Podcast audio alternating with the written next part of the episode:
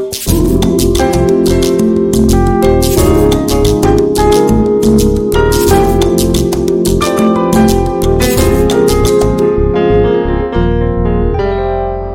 バチャンネル。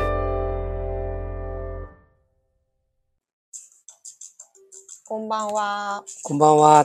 6月19日、月曜日です。はい。この番組は7つの習慣を軸に人生やビジネス、子育て、仕事について夫婦でゆるゆると語るチャンネルです。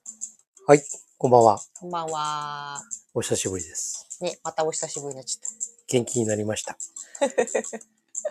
6月は絶好調です。た。うん、素晴らしい。でもなんか、黄砂、黄砂も多くて、うん、そうだね。喉がイガイガします。うん。すごい降ってるね。降ってるんで。すごいと思います。うん。はい。はい。はい。ということで、今日はね、ネイルに行ってきたんですけど、はい。ネイリストさんといろんな話をしてて、はい。人を幸せにしたいから商売をやってる人と、自分が幸せになりたいから商売をやってる人っていうのがいるよねっていうはい話になったんですよ。はい。これについてね。はい。さっきちらっと喋り出したから慌ててスタイフ始めたんだけど、もう一回お願いできますか？なんか、もう一回やるとなると照れくさいな。えんな。序文しか話してないでしょ。まあ、あの、こういう商売を始めるとかね、うん。多分何でもそうだと思うんだけど、うん。うん。最初はやっぱり自分がね、やりか、やりたいこととか、うん。で、それでね、ご飯を食べていきたいこととか、まあそういう動機というか、うん。で、起業とかすると思うんだよね。うん。だから、まずは自分の幸せのためっうん。ていうところは、ある程度の人たちは、こう、うんやっぱり、その気持ちからスタートしてると思うんだけど、うん。途中から変わると思うんだよね。うん。だからそれをずーっと自分のためでね、うん。過ごす人もいるし、途中からね、うん。自分はもうだんだん幸せのうん。軌道に乗ってきたと。これはやっぱりもっともっと他の人たちに、うん。もうどんどん幸せにするためにうん。活動していきたいっていうふうに変わっていく人とね、うん。こう分かれてくると。うん。だからそこが、その会社がね、うん。続くかどうかっていうところも関係してんじゃないかなってうん。そうだね。思うんだよね。うんだから、割と長持ちしない会社、うんまあ、3年でね、うん。まあ60%ぐらいはもうなくなってしまうみたいなね。うんうん、よく言われるよね。10年残ったらすごいそうそうそう。その違いって何かっていうところがね、あの、単なる見た目でいけばさ、うんそういう数字が出てきちゃうんだけど、うん。その本質は何かってところをね、うん。もっとこう、深掘りしてね、うん。そういうところを全体的にね、実はこういう傾向の会社が、うん。こういう結果になっていくんですっていうのうを、んもっとね、分かればいいんじゃないのかなと思うんだけわかるの？それって。ど。どうだろうね。調査していくしかないだろうね。いや、まあそっか。びっくりした。うん自分の中にあるのかと思ったわ。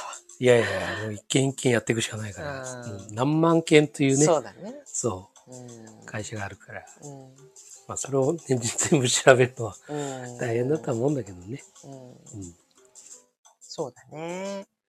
でもその、まあ、この年にっていうか、まあ、40とか50とかになってくると、やっぱりそういう自分のため、自分が輝きたいから仕事をしてるだけに見える人っていうのがどうも違和感があるよねっていう話を、まあ、同年代のネイリストさんと話してたんだよね。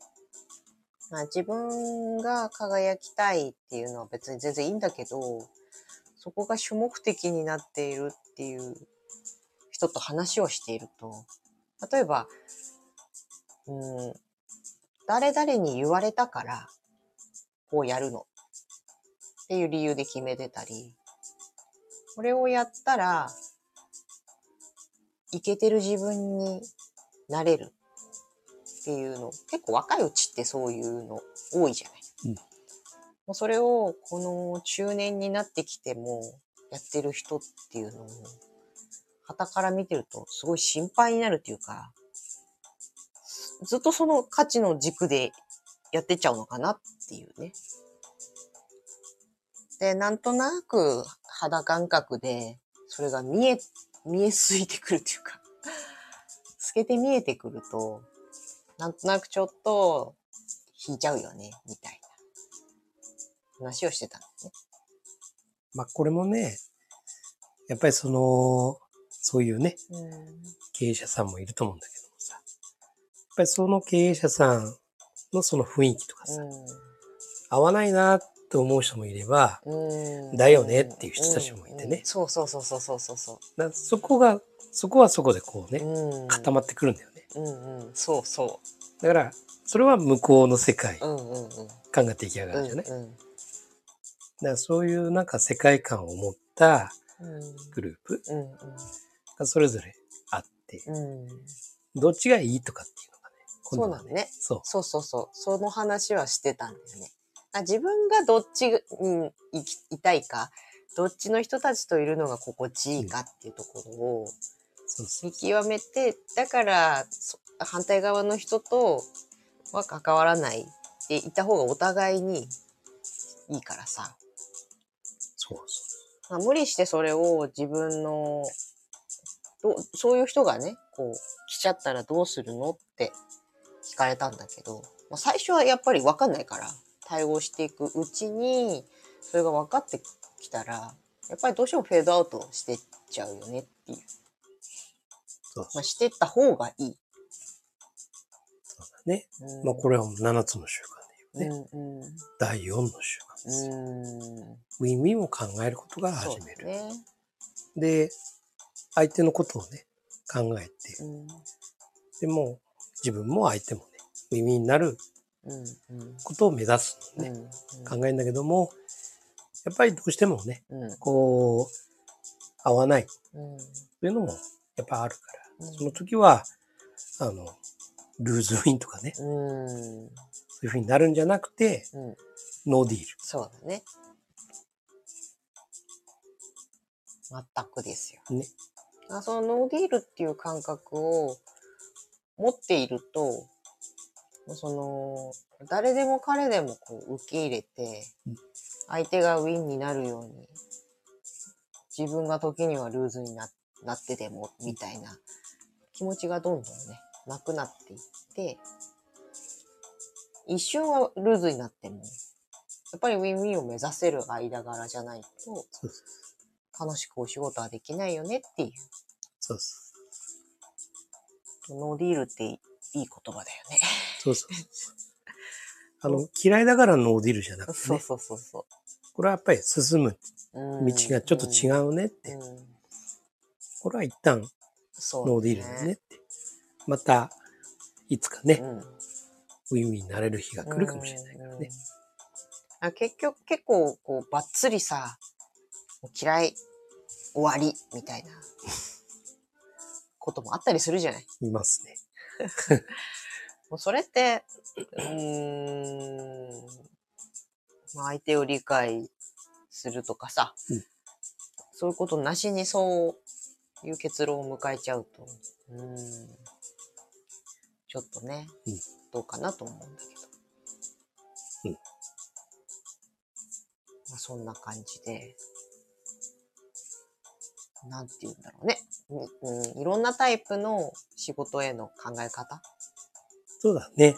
うん。っていうのがあって、自分の考えやポリシーやら感覚っていうのと、同じ人とお仕事しようよっていう。そうだね。まあ、あの、感覚がね、こう、違う人っうん。ていうのは、こう、気が合わないというかさ、うん。ね、ベクトルが合わないとかさ、うん。あるとは思うんだけども。合わないなら合わないなりのね、うんうん。やっぱりウィンウィンの目指し方もあるし、うん。で、合わなくても、やっぱりその違いをね、うん。まだ認められる範疇の相手であるならば、うんうんうんうん。それはね、本当にそれこそうん。第六の習慣につながってくるんだよね。本当にシナジーって。いうね、ことが生まれてくるから。だから、ああ、違うなっていうふうにね、あの、なんだろうな、やっぱり、よく話してだよね。そうだね。本当だわ。だから、まず相手のことを理解するうん。第五の習慣だよね。うん。まあこれをやった上でね、うん。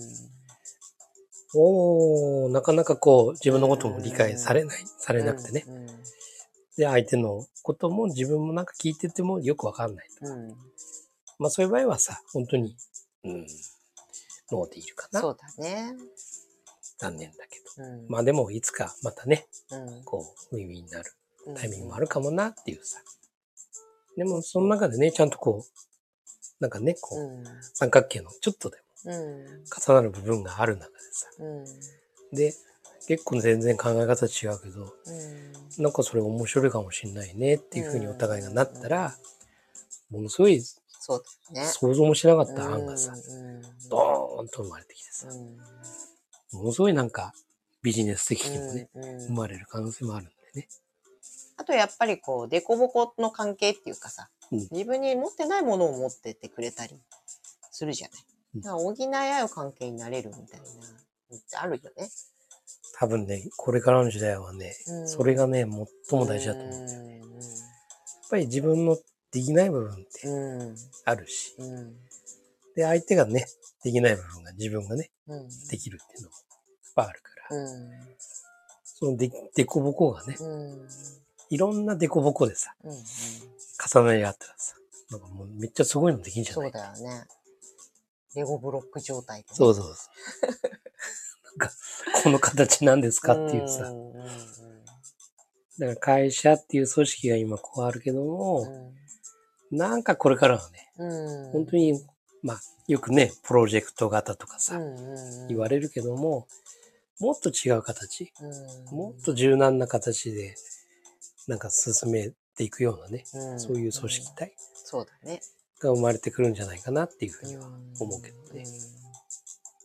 うんだからそういう時にもその一番最初に言った感覚の違いで道が違うから別の道を行きましょうっていうことだったり逆にその違いがよりよ良さをシナジーを生むかもしれないっていうところで、うん A の部分に関しては合わないけど B の部分に関してはすごく合うとかっていうのうんあるじゃない？ある。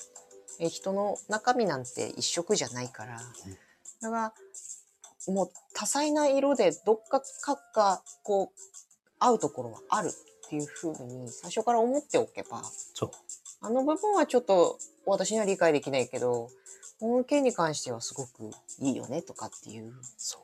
見方がねできるようになるとあの人が嫌いにならなくなるじゃない。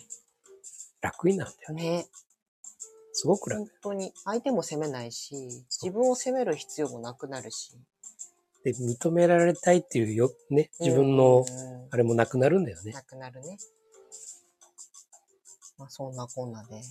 素晴らしお話が、い。いいお話でした。はい、はいありました。ちょっと後から中身まとめないとタイトルがつけれなそうだけど。あちこち行った。まあ、今日は公的成功へのお話でしたよね。なるほど。最初からもう第4の習慣からうん来てましたんで。公的成功って言葉が難しいんですよ。だからもうちょっと噛み砕いてタイトルあ、みんなと仲良くってこいや、うーん。と。みんなと楽しく。いや、まあね。そう。成果を上げましょう。みんなの成功を、えーみんなでやりましょうっていう。うん、なるほど。そう。これ公的成うん。功。うん。わそう。かりました。とりあえずレゴブロックにするあ、そうだね。うんみんなの成功です。はい。わ。はい。じゃあ今日はそんな感じかな？はい。はい。じゃあどうぞ。久しぶりすぎて忘れてんじゃないの？はい。はい。未来のあなたを作るのを今の思考とと行行動で。すす。今夜もありがとうございました。噛んじゃった。おやすみおやすみなさいな。さい。